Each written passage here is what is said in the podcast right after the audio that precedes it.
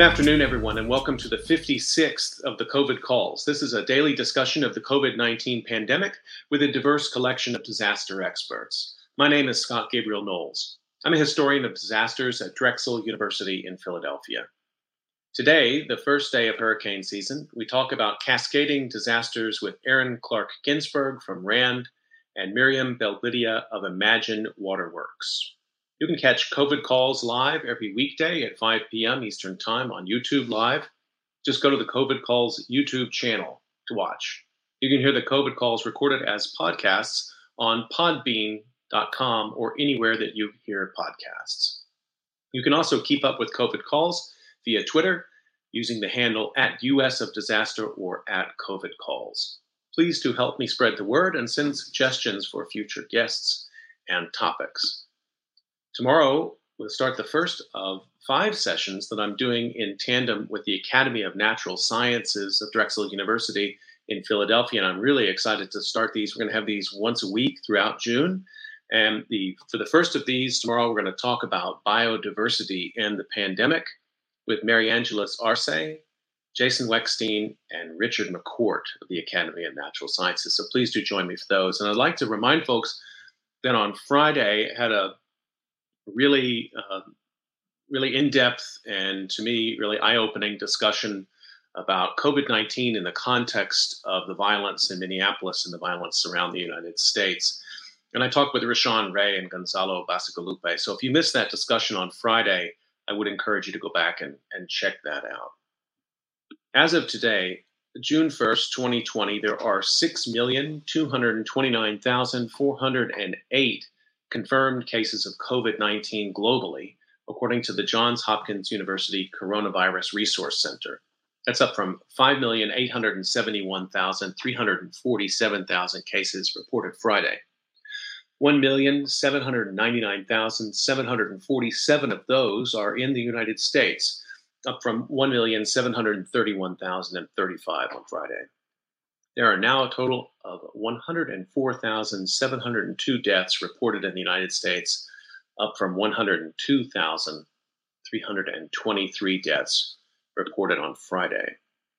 As a way to bring humanity to the numbers, I've been reading a life story every day, and I'd like to continue that now.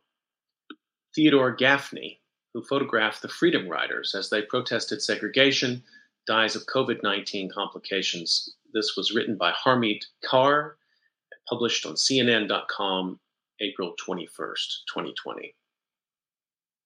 In his 92 years, Theodore Gaffney witnessed some of the most consequential moments in history. He served in the United States Army during World War II. One of the first black photographers in the White House, he took photos of U.S. Presidents Harry Truman, Dwight Eisenhower, John F. Kennedy, Lyndon Johnson, as well as Queen Elizabeth II but he was perhaps best known for an assignment he undertook for Jet magazine in 1961, documenting the Freedom Riders as they journeyed to the Deep South to challenge racial segregation. On Easter Sunday, the legendary photographer died of complications from COVID 19. We kept saying that he survived World War II, survived the struggle of civil rights, he survived a heart attack, his wife Maria Santos Gaffney said, we were praying that he would survive this too, but his body could not handle the severity of the virus infection. In the spring of 1961, then 33 year old Gaffney was tasked with accompanying journalist Simeon Booker on the first Freedom Rides, in which black and white cities in the Deep South, in which they went to black and white cities in the Deep South to protest unsegregated buses, to protest segregated buses and stations. My job on the Freedom Ride was to document what happened when blacks and whites sit together on the bus in the front, go to the counters in the bus terminals, drink out of the black or white fountain, go to the colored restrooms and water fountains, and see what happened when they used those facilities, Gaffney said in an interview for the Freedom Riders interview collection, footage of which was used in the PBS documentary Freedom Riders. On May the 4th, 1961, a group of activists, along with Booker and Gaffney, boarded a Greyhound bus from Washington, D.C., with the goal of reaching New Orleans. Gaffney told PBS interviewer Stanley Nelson that he kept his distance from the Freedom Riders during the trip, wary of the risks that came with carrying a camera. I didn't want anybody to know I was a photographer either, Gaffney said in the interview. That was more dangerous than being a writer, because they don't want documentation of things that happened, whether you're a black or a white photographer. He was afraid that the further south he traveled, he said, if people found out he had a camera, he might not come back, and his fears were nearly realized. From Atlanta, the riders split off into two groups as they boarded buses for Anniston, Alabama. Some riders got on a Greyhound, while the others, Gaffney among them, hopped on a Trailways bus that left an hour later. White protesters surrounded the first bus as it arrived in Anniston, attacking the windows and tires and eventually set it on fire. The Freedom Riders were forced to flee into the mob. Meanwhile, as the bus Gaffney was on departed from Atlanta, a group of white men who had boarded began beating the Freedom Riders, Gaffney said in his interview for the Freedom Riders interview collection. As that bus reached the terminal in Birmingham, Alabama, the violence continued. When the bus pulled up, there was a mob. Looked like a thousand people. They had iron pipes, Gaffney said in the PBS documentary. The mob began beating the Freedom Riders, Gaffney said in interview footage. Police would not arrive until 10 minutes later. With his camera under his coat, Gaffney exited the bus and took refuge in a waiting area in the bus station. Ultimately, he walked away unharmed. The violence in Anniston and Birmingham made headlines. The Freedom Riders tried to continue their journey the next day, but found that no bus driver would agree to transport them. Eventually, Attorney General Robert F. Kennedy arranged for the group to fly from Birmingham to New Orleans, which came as a relief for Gaffney. I'd never flown before, but it felt good when that plane got off the runway, he said in the documentary. I'd rather take a chance on getting killed in a plane crash than to get beat to death by hoodlums with iron pipes. Though Gaffney said in the PBS interview that he didn't consider himself to be an activist, his cousin Patricia Johnson said his career was largely informed by his family history. His great grandparents had been enslaved on a plantation in South Carolina, and his grandparents were sharecroppers in the town of Gaffney, Johnson told CNN. In the 1920s, Gaffney's parents migrated from South Carolina to Washington, D.C. for better opportunities. Gaffney was born in 1927. In 1945, Gaffney enlisted in the Army. Johnson said he would tell his cousins stories about the segregation he experienced during his service. He was also close to his uncle, Johnson's father, who she said had once faced a lynch mob in Montgomery, Alabama. Those experiences were part of why he felt compelled to document the civil rights struggle of the 1960s, according to Johnson. Gaffney was a legendary figure in the family, Johnson said. Despite his achievements, though, his family members said he was always learning and encouraging others to do the same.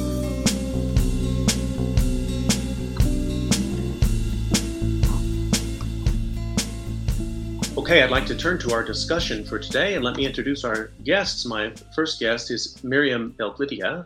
She has over 10 years of experience in resilience planning, hazard mitigation, floodplain management, and disaster recovery. In 2012, she co founded Waterworks, a grassroots group focused on equitable disaster management. In 2019, she served as a co founder in shifting Waterworks to Imagine Waterworks, recognizing the importance of creativity and local leadership in addressing climate justice. She currently works for Arcadis on urban and coastal resilience projects nationwide and volunteers her time in support of Imagine Waterworks. Miriam serves as an administrator for the 2,400 person New Orleans Mutual Aid Response Network, which was started during the COVID 19 pandemic and is currently transitioning to address the 2020 hurricane season. My second guest is Aaron Clark Ginsberg. Aaron is a social scientist at the RAND Corporation, focused on improving the lives and resilience of communities. His published research is about hazard management, especially where it can affect humans and their communities. Clark Ginsberg's continuing research focuses on community resilience and disaster ri- risk reduction, critical infrastructure, cybersecurity, risk governance, and disasters in cities. Before joining RAND, Aaron worked as Disaster Risk Reduction Officer for the international NGO Concern Worldwide, where he went to 10 countries to document and synthesize Concern's community based disaster risk reduction work. I'd like to welcome you both, Aaron and Miriam to COVID calls. Thanks for coming. Thanks, Scott. Thanks for having us. So let me start the way I usually do, which is to just find out uh, where people are calling in from and how you're doing. So, Miriam, can I start with you? Where are you and what's the situation like there? Sure. So, yeah, thank you so much for having us. I am based in New Orleans, Louisiana. So, uh, right now we are transitioning into hurricane season, um, which brings its own sort of level of stress and preparation. Um, and we're obviously doing that in not only the the ongoing pandemic, but also against the backdrop of the police brutality and the protests that we're seeing nationwide. Um, so there's a lot, a lot going on. Um, but overall, doing pretty well, and just trying to to stay focused on on the work that we have ahead of us. Are you working from home still? I am. Yeah, we have been working from home, I guess, for the last two and a half months, and we'll be doing so for the foreseeable future. Okay. And Aaron, what about you? Where are you calling from, and what's it looking like there? Well, I'm I'm I'm calling from Portland, Oregon. There's there's no hurricanes here, which is, I mean, I, I guess that's a plus. Um, there has been, you know, police tear gassing tear gassing protesters, beating protesters. Um, you know, coronavirus. Uh, it's it's yeah, it feels like it's it's it's a it's a whole lot to kind of to kind of take in. I mean, fortunately, you know, we've we've got we just moved from DC, um, and we're close to my family, and we've got a you know we've got a nice place to stay in, and we're healthy, and we're both working remote, and I mean everything is fine. Um, I guess personally, but uh, yeah, I mean it really it really feels like the past few days have been um, something else. Yeah, I hear you, Miriam. Are you uh, in New, in New Orleans? There is there a curfew or some sort of uh, police enforcement going on right now in terms of where people can be and when? There is not. Um, so there were protests over the weekend, and there's a lot of actions that are continuing throughout the week. Um, at the protests, uh, at least that I was a part of on Saturday, um, you know, things were were relatively peaceful. Um, the the police did not engage with protests and did not escalate things. So I think, uh, unlike what we're seeing in in other cities around the country, um, it has been relatively quiet. Um, yeah, but that said, you know, we're we're obviously. Uh, seeing how quickly things can can change and can escalate. Um, so yeah, for now, it is quiet, but uh, but we'll see how things yeah. go. Philadelphia is on uh, curfew again tonight. Mm-hmm. We've been getting emails from uh, security and, and even from the president of the university. I teach at Drexel University, um, just keeping everybody updated. But um, you know, the concept of, of a curfew was strange enough a few months ago, uh, and now to see a curfew from uh, you know protests and violence related to the murder, you know, um, combined with this, it's just as as you said, Aaron, it's just a lot to to take in all at once. And and I'm at home. Yeah. You want a curfew there, Aaron? Yeah, we've got a we've got an 8 p.m. Um, the there there were there there have been protests, you know, every every day and every night, and um, I I skipped out on the curfew. I was I was two minutes late coming home last night because there were I, I, thought there were protests coming down coming down the street. Um, and yeah, I mean we had we had like ten thousand people um, out breaking curfew and you know standing in front of the Justice Center, um, reacting to the police violence of the past few days basically you know? I mean it was this was this was the biggest the biggest night was yesterday um, because of the stuff that had happened over the past few days. So mm-hmm. yeah we've got another we've got another eight o'clock. So the when we first started talking about doing this session we were and, and what we will talk about today the conjunction of disasters the pandemic and the the planning for uh, hurricane season and now we have, but it's impossible to disentangle those from this situation that we find ourselves in now with the with the violence. So that will be part of our conversation today, certainly. But I'm going to start, Miriam, with you. If you wouldn't mind, just tell us a little of your own sort of professional background and, and pathway, and tell us what Imagine Water Works does. Sure. So, um, I, as I mentioned, am, am, based in New Orleans and I've been here for the last decade, um, over a decade now. I currently work for Arcadis, which is an international engineering and design firm, but I volunteer my time with Imagine Waterworks, um, which I co founded in 2012. And we're really focused on trying to reimagine the future and looking at things through these intersections of art, science, and connection. So while our focus areas are mainly on water management, climate justice, and disaster readiness, um, you know, we see things really through an intersectional lens. And so that means prioritizing the most vulnerable in both natural and man made disasters. Um, and most of our work sort of falls under three broad strategies. We provide direct resources um, for folks. So things like um, a hurricane guide and um, different sort of um, resources related to water management. We provide space for folks to connect with each other. Um, and I'll talk a little bit more about our mutual aid group. And then lastly, we provide space for folks to explore and, and sort of imagine what a different future could look like. So, you know, in the same way that um, right now the the systems of government, the sort of systems that we all are have become accustomed to, were sort of the imaginings of thinkers, you know, three, four hundred years ago. Um, we want to think about what it means to uh, reimagine systems that really work for all people um, in the future and what does it look like to give space for that kind of uh, future thinking and um, what does it mean to give a platform to to folks so that it's not just you know the current systems that we've inherited that clearly are um, well one could say are functioning as designed to but are clearly not working for the majority of, of folks in america um, so that's sort of the work that we are focused on doing. Now, um, my sort of professional background and, and education background, I have um, master's in public administration. I used to work for the city of New Orleans um, post Katrina doing hazard mitigation work. Um, I received a Fulbright fellowship to do some research on water management in the Netherlands. And so that really combined with the education that I've gotten just living in New Orleans and knowing New Orleanians um, has really informed my approach to disaster management.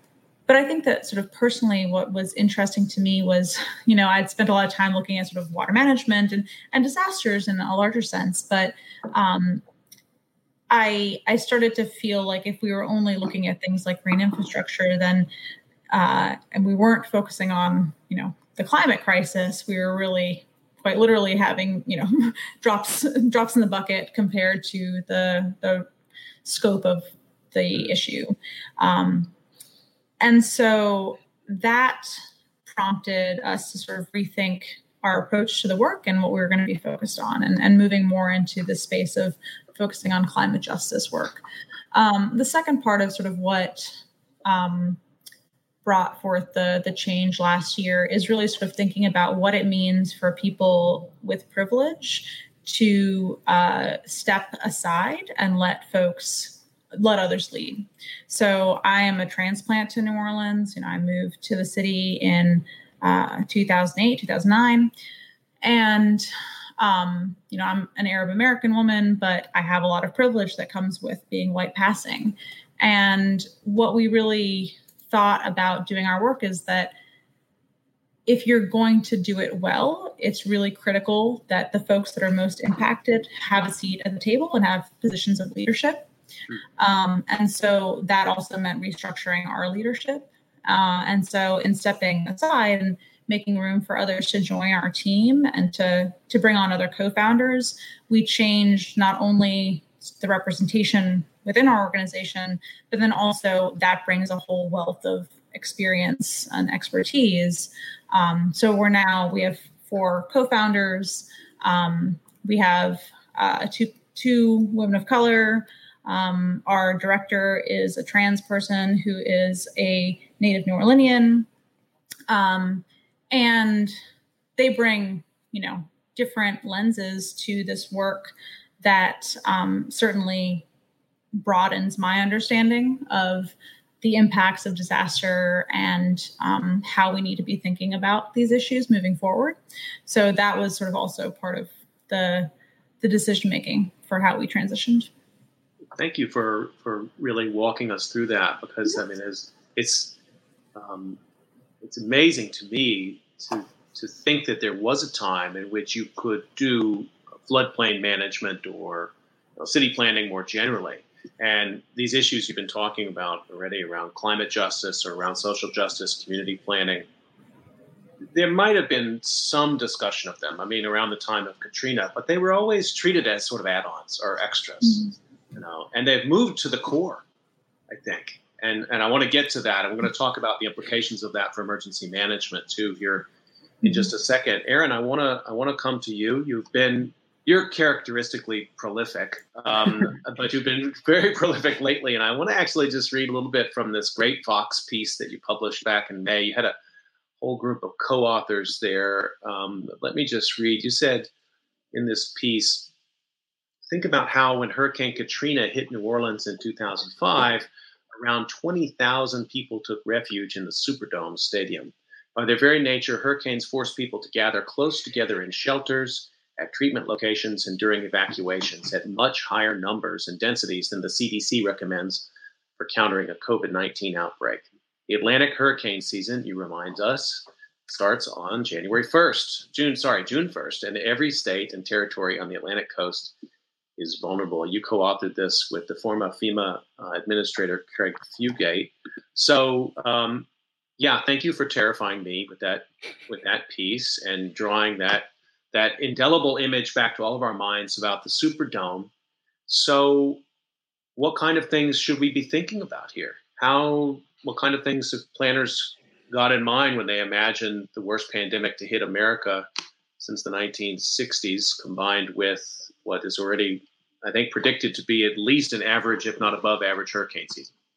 Yeah, um, I mean, it's it's it's a bit of it's it's kind of like imagining the unimaginable, right? You have you know what what could be some some pretty terrible natural hazards coupled with this this strong pandemic and so I, have been I've been working on I guess a, a, series on sort of you know the the concurrent disaster of coronavirus meets natural hazard. Um, so I've I've I have that that piece in in in Vox on hurricanes. Um, another piece on coronavirus and wildfires, and that was that was written with, with um, a former Cal Fire chief, actually, uh, David Hsu, who I mean he he knows everything about fires, and he's he's he's a great co-author. Um, and then I'm I'm working on another piece with um, PJM, which which is a an RTO. They're in the utility space. Um, and looking at how utilities are preparing for a coronavirus and hurricane situation. Um,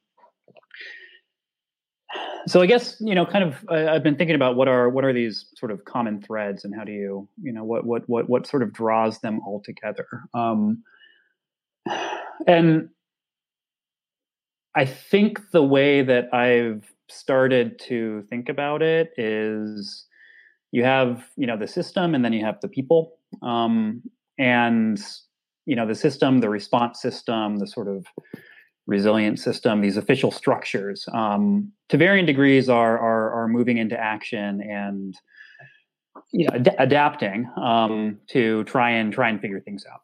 Um, i mean i think the utility the utility space is and, and the wildfire space um, you know they're they're they're both particularly strong in figuring this stuff out. Um, they have sort of, you know, it's their job. They're it's it's cultures of reliability, um, strong sort of emphasis on, you know, let's let's not kill people in the in the wildfire space. Let's let's you know keep our staff safe and um, you know put out wildfires effectively. Um, and then in the utility space, it's you know we need to keep the lights on. Um, so in in the utility space, um, you know, you are seeing and, and you've seen these utilities kind of spring to action, um, uh, leveraging the networks that they already kind of kind of work with and are connected with, and you know have engaged with for for years um, when it comes to establishing sort of reliability principles. Um, you know, coming together and and starting to think through what are these implications. Um, let's start coming up with plans. So PJM, this this RTO, which is responsible for kind of transmission within you know a large region. It, it coordinates transmission entities, generation entities, and then um, distribution entities. Um, PJM has done a couple of things. Um, they've uh, these they have control centers that are kind of at the heart of the electric grid. Uh, these these centers are responsible for you know they they they use these things to direct the flow of, of, of energy, um, they're critical. So if if one of them fails and you only have one, um, that entire system kind of kind of shuts down. Um, they they already have two. They've turned a third into that that was formerly for training. Um, they've they've gotten that up and running, and it's now a third control center. Um, so you know that allows for for greater social distancing um, and additional redundancy if if you know one of them is compromised. Um, you know they've the staff that run these things are highly specialized. It takes years of training um, to, to to become a control room operator. So they've they've shifted staff length from you know eight hour shifts to twelve hour shifts to um, you know reduce the threat of contagion and handover. Um, mm-hmm. you know they've they've limited any staff who aren't control room staff from from being in the control room. They're going into remote practices. They've they've revised their response plans. Um, they've started to think through supply chain issues because you know the supply chains for these these equipment they're global um, and becoming compromised because of coronavirus uh, because you know the manufacturing systems are um, getting a little bit compromised and staff is is harder to come by. So so so there's a lot going on um, in that space. Um, similarly for wildfires and, and, and hurricanes, you know, you have these emergency managers who are who are who are figuring out their systems and modifying them, um, you know, to to facilitate kind of a more effective response. Um, so that's the system side, right? That's that's sort of the official side, and things are things seem like they're humming and i mean i guess we'll see how effective they are um, come wildfire season and come hurricane season but you know my my my hunch is that uh, these these modifications will help a bit at least um, and if if they don't you know the the system system engineers will react to that and and you know figure out and and modify it until they do um, I mean, the human side is totally different, right? It's it's you know it's dependent on a people and a population who you know may or may not be highly vulnerable, um, who may or may not have assets and resources, um, who may or may not be connected with the official response architecture. You know, and, and and figuring out how to, I guess, quote unquote, modify that system um, and, and and support people it's a lot harder. Um, so you know, I mean, FEMA recommends a 72 hour kit for for you know for emergencies, and we're kind of smirking here, and it's you know it's shifted to two weeks, and but you know there, there's questions of okay if if if if you're broke and you're poor, how do you afford that 72 hour kit? Um, and then you know you add like a, the pandemic 72 hour kit, and that's that's that's an additional resource. Um, how do you message to people who are hard to reach and hard to message and maybe rightly distrustful of you know these official authorities um, if you have to evacuate you know how do you evacuate people who like might be too poor and may, may not have a vehicle um, you know usually it's it's it's busing but that how, how do you maintain social distancing when you bus um, shelters um, you know, I mean, it's again, it's it's you know, it's poor and vulnerable that end up staying in these shelters. Usually, if you have money, you can get a hotel room. You can get, you know, if if you have social connections, you can stay with with with your your friends and your family. Um, yeah, I mean, so so uh, it's kind of a story of two different systems. The the, the, the, official and then and then this this human one and um, you know I guess my concern is more on the um, you know that that that that sort of social and, and human system. Would you expect that that um, municipal emergency management offices now or state offices are literally coming up with plans or maybe they've been doing this since March, um, to deal with low density evacuation shelter and low density cooling center and the many other things that we know are going to come up between June and October around the country, or it's they're already over, they're already maxed, and they're gonna they're gonna have to just respond however they can respond in the in the moment. I mean, I had Tricia Wachtendorf on, and we talked about improvisation and the many surprises that can come up, and the many resiliencies that are not anticipated. Uh, but I don't think, particularly in big cities, emergency management offices have the luxury of not planning. Yeah. Right. Yeah, and I mean, I think I think it's their job to think about the terrible and make it worse, and then plan for that. Um, you know, so so yeah, I, am sure they are planning, and um, you know, I'm sure they they. I mean, I bet I bet many of them already had plans for for some of this stuff. Um, eh, you know, following following 9/11, there were a series of sort of health health incidents that prompted um, incident management planning processes to occur. Um, I, I, know, you know, in the utility space, for instance, there there there were these plans that were developed uh, in response to not a pandemic, but um, other other health health outbreaks. But there's a question of whether these plans are, you know, I mean, being used and um, how, how useful they are, and whether they're paper plans or actual plans. Right? I mean, it's it's the classic idea of are these plans reality or are they fantasy documents? Um, and you know, I mean, the, the the old ones most likely were were fantasy documents. These ones that folks are working on. Um, you know, maybe, maybe if there's resources there.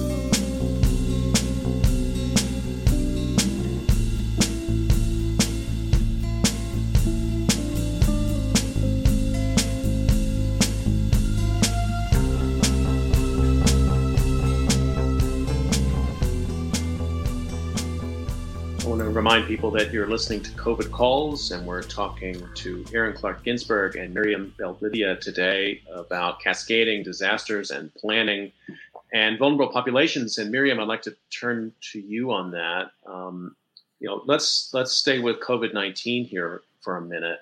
What kind of vulnerabilities are you concerned about? Are you seeing emerging in this moment?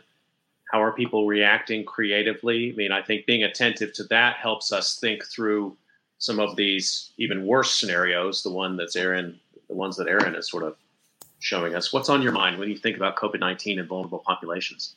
Yeah, well, there's a number of things. So, just in response to some of the things that Aaron brought up, um, you know, the importance of redundancy uh, in our socio-technical systems and those social and technical systems is is crucial. Um, and you know, I think that there's a few examples here in terms of like in New Orleans um, when it comes to our vulnerabilities. So and, and our social vulnerability. So you know, as we've seen with COVID, the importance of frontline workers, the importance of folks that you know before the pandemic may not have been seen as essential, um, turns out certainly are. Um, and, you know, I, I, think about that sometimes when it comes to also our technical systems, right? So who's maintaining those? Um, you know, for the Sewage and Water Board uh, in New Orleans, you have many folks that are employed um, locally that we depend on to make sure that our drainage system is operating um, and that, you know, things are uh, as ready for hurricane season as they can be. Um, we also see things like um, we have right now sanitation workers in New Orleans that are on strike because uh, they are demanding hazard pay, rightfully so. Um, they are crucial all the time, and in a pandemic, they're faced with even more, um, you know, potential exposure. So uh, when we think about these sort of things that we take for granted in terms of our you know lifelines our, our critical services um, thinking about who are the people that keep those things going. Um, i think that you know covid-19 has certainly exposed a lot of that and and the vulnerability there. Um, the other piece that i want to think about is the importance of trust. So aaron mentioned you know the fact that you know when you're trying to get messaging out about whether it's hurricane season or COVID, the importance of that coming from trusted source and that vulnerable populations with good reason um, may not trust local government officials, you know, state, federal officials. Um, one thing that I, you know, positive example that I would point to is actually the city of New Orleans just released their sort of, uh, it's the start of hurricane season, time to be prepared video. Um, and they did it really well. This is the first time that I've seen them. They not only had, you know, the mayor and, and the head of the city council, some of the council representatives in this video, but they also had local celebrities who are trusted voices within communities, right? So they had, um, you know, Big Freedia who's a, a very well known nationally uh, uh, artist and, and performer. Um, you know, she was in in this video, and I think that you know it's important that local officials know who the trusted voices are and work with those folks to get what are life saving messages out there. Um, and you know, so another point that sort of was brought up that I think that we need to think about is that like as local governments and states are are making these moves to address concurrent disasters is also the loss of revenue. I mean, I know that many cities are um, facing huge budget shortfalls. Uh, in New Orleans, a city that is very much dependent on uh, tourism industry and you know oil and gas in, in our state, you know they're seeing huge budget shortfalls at a time when these government services are especially necessary. So um, those are just all of the the sort of you know other things to be thinking about um, when we're considering the impacts of not only COVID nineteen but also potential for concurrent disasters. Um, when it comes to vulnerable populations, you know we are seeing that um, it's really important when we're thinking about disasters to, to be intersectional in our approaches, right? So um, we've done a lot, or we've done a lot sort of historically to prepare for this. Um, and I think that the thinking about sort of who are the folks that are going to be most impacted by a disaster and making sure that you have tailored information, that again, you have trusted folks who can bring that information back to communities. That's really the crucial part in this. Um, you know, one of the examples that I can point to from our resources is that we created a queer and trans guide to hurricane season that we're now in the process of updating for hurricanes plus COVID. Um, and so, you know, the reason that we did that is obviously there's a lot of sort of resources out there that, you know, Aaron mentioned things from FEMA about like the guidance of how much you know, gallon of water to have per person, things like that. But when you think about sort of what are the special needs of different populations, right? Like, so in the queer and trans community, you want to be thinking about like how are folks going to um, be treated at shelters? What kind of identification is necessary if that doesn't match their birth name? Are they going to run into issues? Um, thinking about like what kinds of medications might be necessary. Um, and then also, I mean, thinking about the fact that in New Orleans, we have a large transplant community that is not experienced with going through hurricanes, um, may not have access to transportation, may not have family members that are welcoming if they needed to evacuate someplace. So, those are all the sort of key pieces that we're trying to think through. And, you know, when that comes to updating things for hurricane season plus COVID, we're thinking through, you know, what are the pieces that we need to um, prepare for. So if I uh, have been quarantining, but my usual evacuation spot is with elderly parents, then you know is that going to be an issue if I'm going to potentially be exposing them? Um, if we're going to be thinking about our hurricane packing list, you know, making sure obviously that there are masks and sanitizer and things like that included, but um, just trying to be really mindful of the different scenarios in which um, we're going to need to yes be creative and then also be be providing trusted information to folks um, that is as useful as possible so aaron i want to just to pick up on that i mean there's so many important points Miriam was just just making. I think about the variability of human experience in disaster. Yeah. I mean, and the idea that there's some sort of standard preparation um, is deeply problematic. And yet, uh, so much empathy for what planners try to go through. You know, and there's this conflict there. It's this tension between are we planning ultimately for the large number of people, or are we really planning? We're sort of letting the large number of people and assuming if they've got resources, they are mostly going to find a way.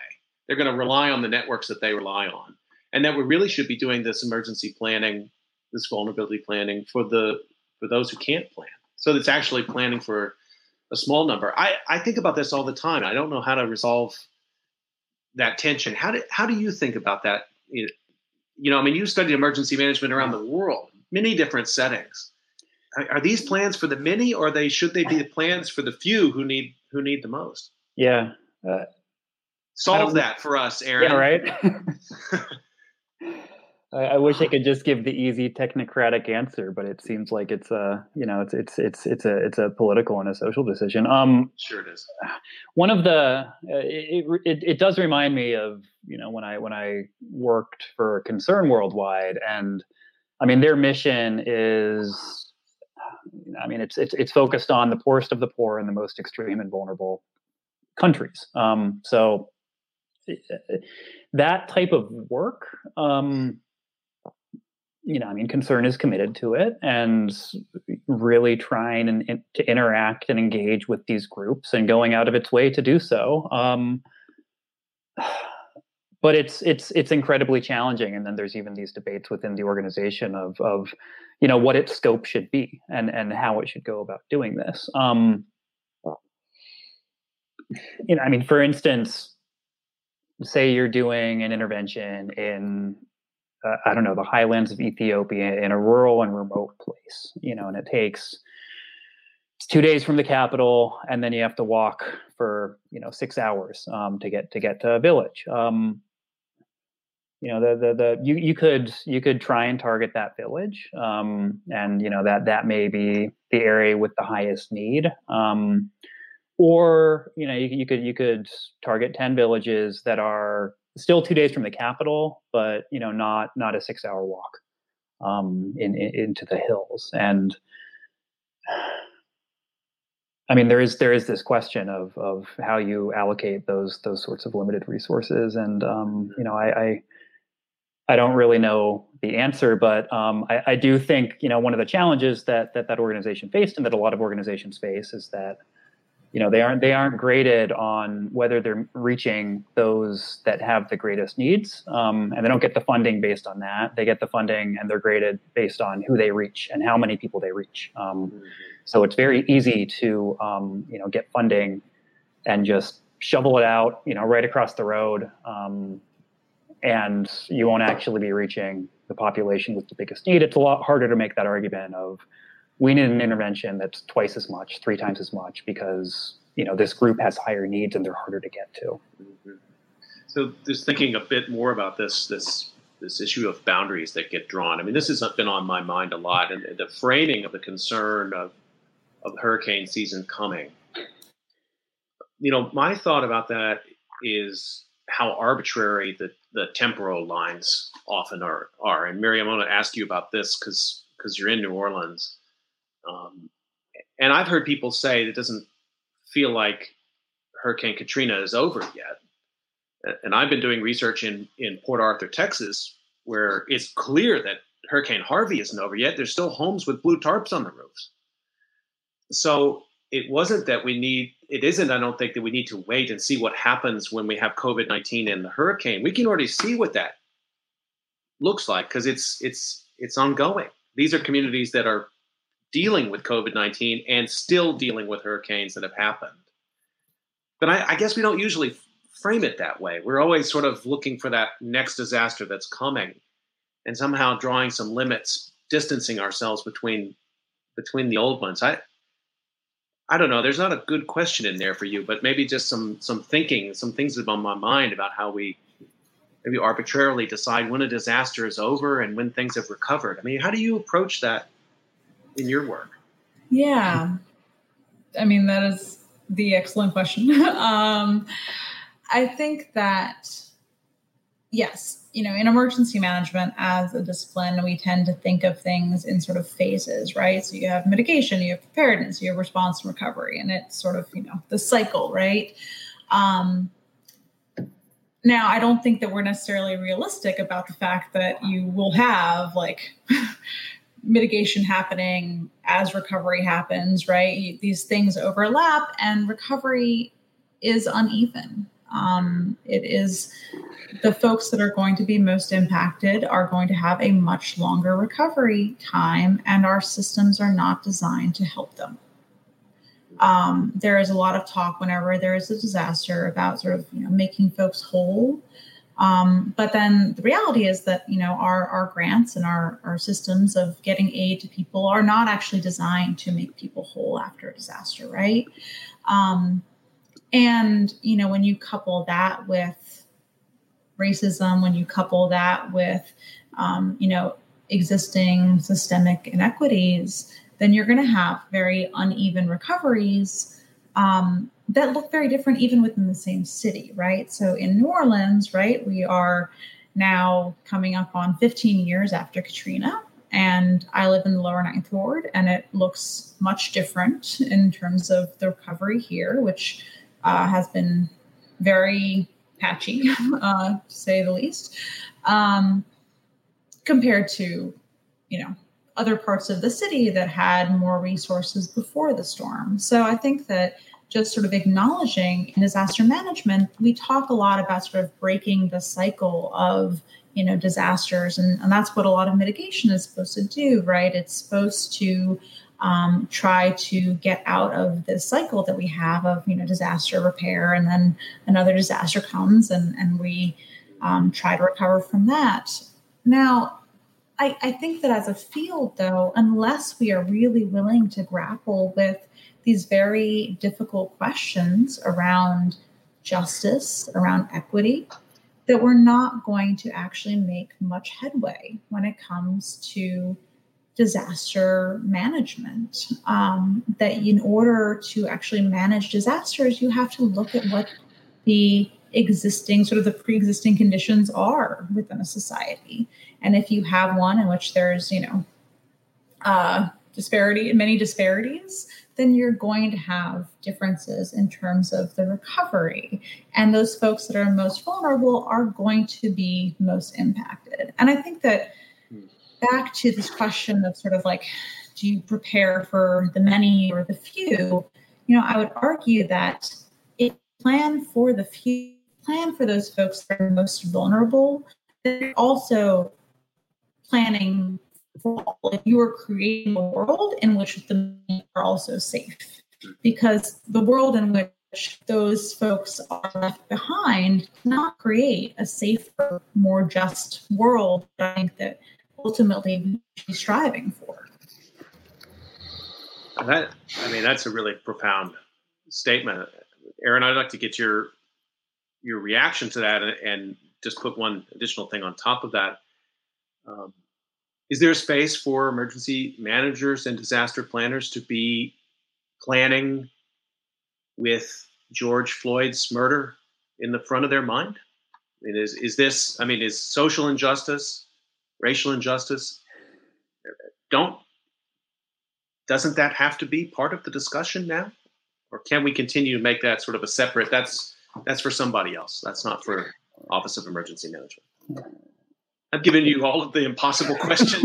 I'm sorry. But no, these are good. It's, it's, it's, what we're talking about now. I mean, how can we not have these conversations now? Yeah, and I mean it's a big fat yes, right? Like you need how how can you how can you not have these conversations and how can you not plan um, and and you know mitigate respond recover whatever um, by in, in in a way that separates you know one social injustice um, from another social injustice that you know in in in in reality they're all fairly linked. Um, i mean i think you know so, so some of these ideas you can you can there is decent literature and research out there that that could be kind of drawn to help conceptualize some of this stuff. Um, so I'm thinking specifically about the idea of allostatic load, um, and allostatic load. I mean, it's it's it's it's a it's a term that's been around, a concept that's been around for a while um, in the health the health field, uh, but it's it's. I had to look it up. Yeah, you mentioned it to me, uh, and so, so for people listening, uh, don't feel bad. Allostatic, A L L O S T A T I C, allostatic load. And I, I, oh, I keep going. It's a great concept and one that I think people should be aware of if they're not. Yeah, and I, I, I, I was doing a project on the Deepwater Horizon oil spill, and that's when I um, came across it. But it, it gets at a lot of this. It, it, it helps you understand, I think, some of the um, you know systemic issues and how a disaster never really ends and how it intertwines with with all of these these other other processes so allostatic load it basically refers to the price that the body pays um, for conditions of, of, of, stress, for being under stress for a repeated period of time. Um, so it's you know think of it kind of as the as as as the straw that broke the camel's back, right? Um, you know, you may be exposed to a certain trauma, um, uh, you know, violence. Um, some some there there is some emerging work that, that's talking about natural hazards.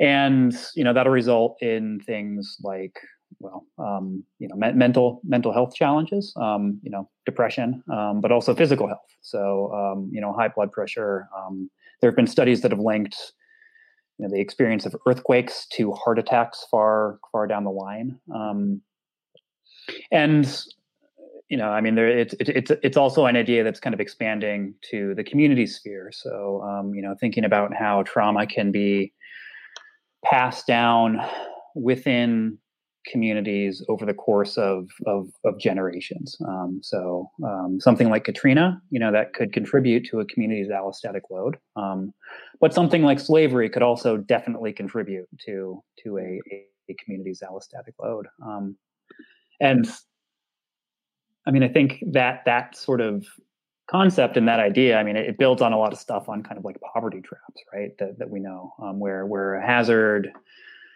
interacts with somebody who's vulnerable, and you know they they they get left way worse than they were before, and they fall into this you know downward cycle of poverty. Um, this is the sort of physical manifestation of that, and um, I mean these these these hazards, um, be they natural or be they um, you know acts of acts of violence and racism um, they they take take a toll. They take a toll on the economy of people society of people and and and you know people's physical and mental well-being. Um, so yeah i mean I, when does a, a disaster end? I, I, don't really know when you when you have concepts like this that that kind of draw it out and extend it.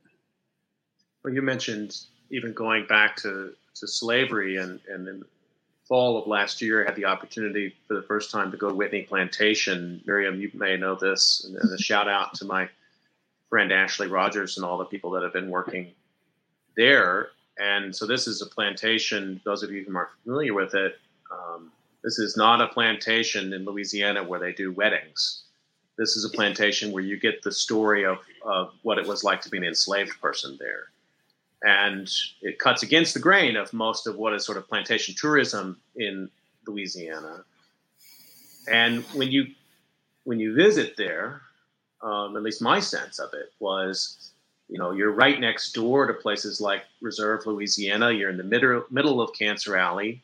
How can you possibly distinguish, pull apart those things that that flow of historical time? But I mean, again, Miriam, you know, to, to you as you know, thinking about how you actually turn that knowledge into into more justice when it comes to the really hard work of planning and planning for events that are going to going to happen. How how do we manage those different different timescales? How do how do you approach that? Yeah, I mean, I think that you've asked some some weighty questions, but the the good news is that it is possible to do this. Like we are doing. We got 57 minutes into the conversation.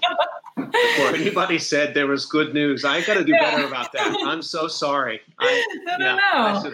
I mean, I, you know, I don't want to make light of the challenge, right? But what I would say is that, you know, with Imagine Waterworks, like we are addressing these very issues. And I think that there's a few sort of key points, right? One is the importance of organizing direct aid. Um, so, part of what Imagine Waterworks has been doing in terms of our COVID response is that we started a mutual aid response network that is um, about 2,400 people. Um, it's operates on Facebook. That's actually how Aaron and I connected in the first place. Hmm. And we are seeing, as we've seen in disasters, you know, going back for many years, the importance of neighbors helping neighbors and the importance of direct aid. So um, I would highlight that as one of the keys to addressing any kinds of, of concurrent disasters is that we need to be thinking about this in terms of mutual aid, right? It's not necessarily focusing on government response, while that is important, it is thinking about how neighbors are going to help neighbors because those will be the first responders in a disaster. Um, and thinking about how we can do that in a way that is um, anti racist, that is focused on those folks that are going to be most impacted. Um, thinking about, you know, we are now transitioning our COVID mutual aid group, um, which has been providing things like housing, food, shelter. Um, we are transitioning that now to also be dealing with hurricane season, and that's going to require some some modifications um, and thinking through it. But the good news is that we can. And I would just offer that, you know, this, these are big challenges, but these are challenges that especially Black and Indigenous folks have been grappling with and have been responding to and managing for generations.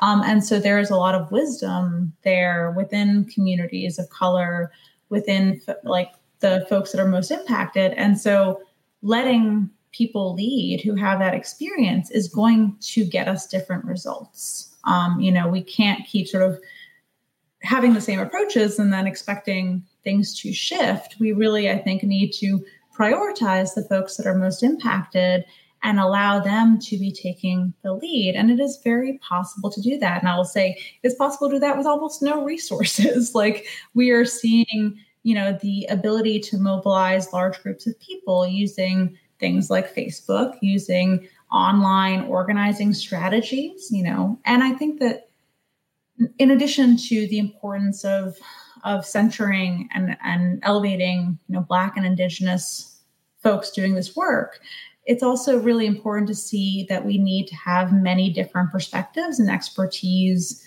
in the room. So um, you know, I come from a more traditional emergency management, hazard mitigation background. But our work would not be successful if it wasn't for the folks on our team who include, you know, healers and include digital strategists include folks that have communications backgrounds. Um, you know, we need all of this kind of knowledge. And crucially, it includes, you know, two Native New Orleanians who have been through disasters personally. So, me as a transplant, you know, I learned an immense amount I've learned more, I will say, about disaster management from folks that have gone through it than I ever learned in school. And I had a very good education in the subject. So um, that would just be sort of my my plug for the importance of of local leadership, of community wisdom when we're trying to deal with these questions that do seem sort of overwhelming at times. Hmm. And would you describe um, that work as Miriam as as activism? I mean, do do you see that as because that's a word that sometimes I think in emergency management, um, or and more generally in professional cultures, frankly, and I speak for the academy generally, mm-hmm. that well, we don't, you know, we might do everything you just said, but we don't want to call it activism. We want to step back from that line a, a little bit, mm-hmm. and maybe you and you haven't used the phrase either. Yeah. But I mean, is, is it one that you is it one that you embrace? Is that kind of planning activist? Yeah, absolutely. I think. I, I mean, I, I, don't sort of see any negative side to um, activism. I think you know the the term that that I think we use more readily is sort of organizing, right? Like there is a lot of organizing culture that infuses our work. Um, I mean, also sort of principles from social work. Like, there's many different kinds of of uh, knowledge, but I think that like community organizing is a crucial part of emergency management. And I think that you know, if we're doing our job right, like if activism means challenging the status quo and pushing for more equitable like outcomes and disasters then like absolutely. I think that that is is very much needed. Aaron just to bring that over to some of the more professional cultures that that you've studied you know thinking about you know what happens in a municipal state or even in fema emergency management you know hq um, we bring those kind of ideas inside there what kind of reaction do you get yeah i mean this is I mean, it's varied, right? Um, when when you think about FEMA HQ or these different municipalities, um, I mean, some of them are really trying and and you know thinking in this sort of way, thinking about the social construction of risk, and trying to make that part of their practice. Um, you know, other other others others are not.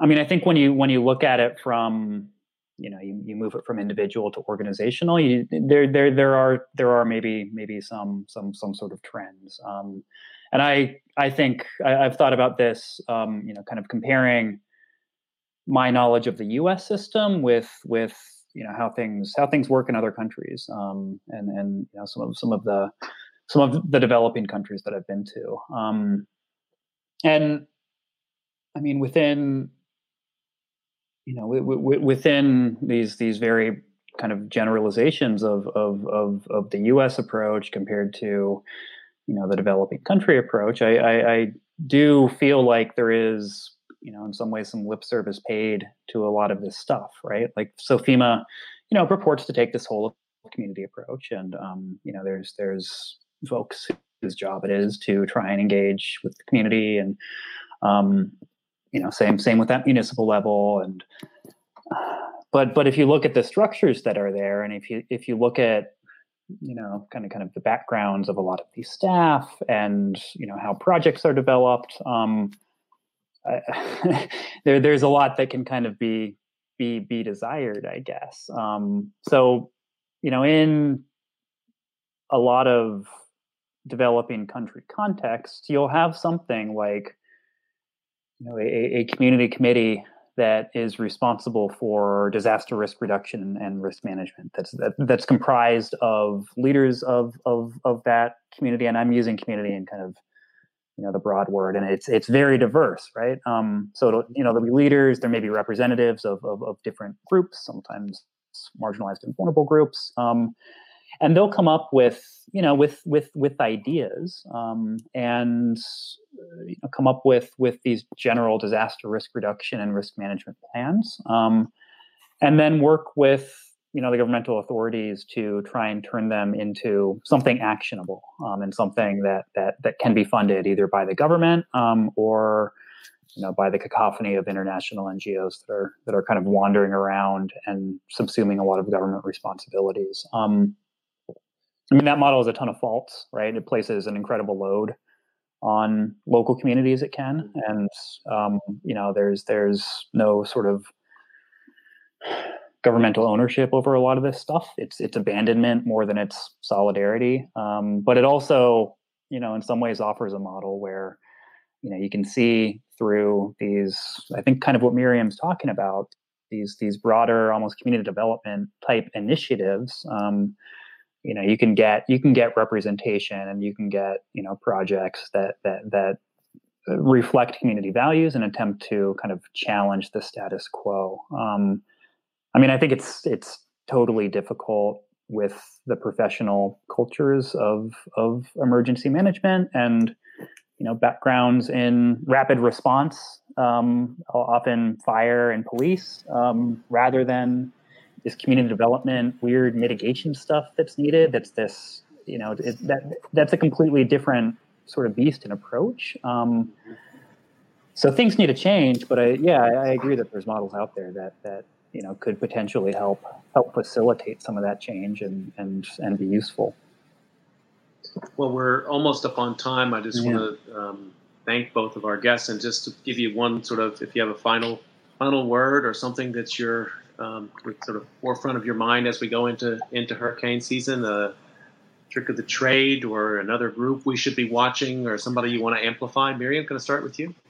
Sure. Um, I think that to sort of circle back to where our conversation started, um, you know, emergency management as a field. When well, I'll use the example. When I started for working for the city of New Orleans, I was in the mitigation division of Homeland Security for the city.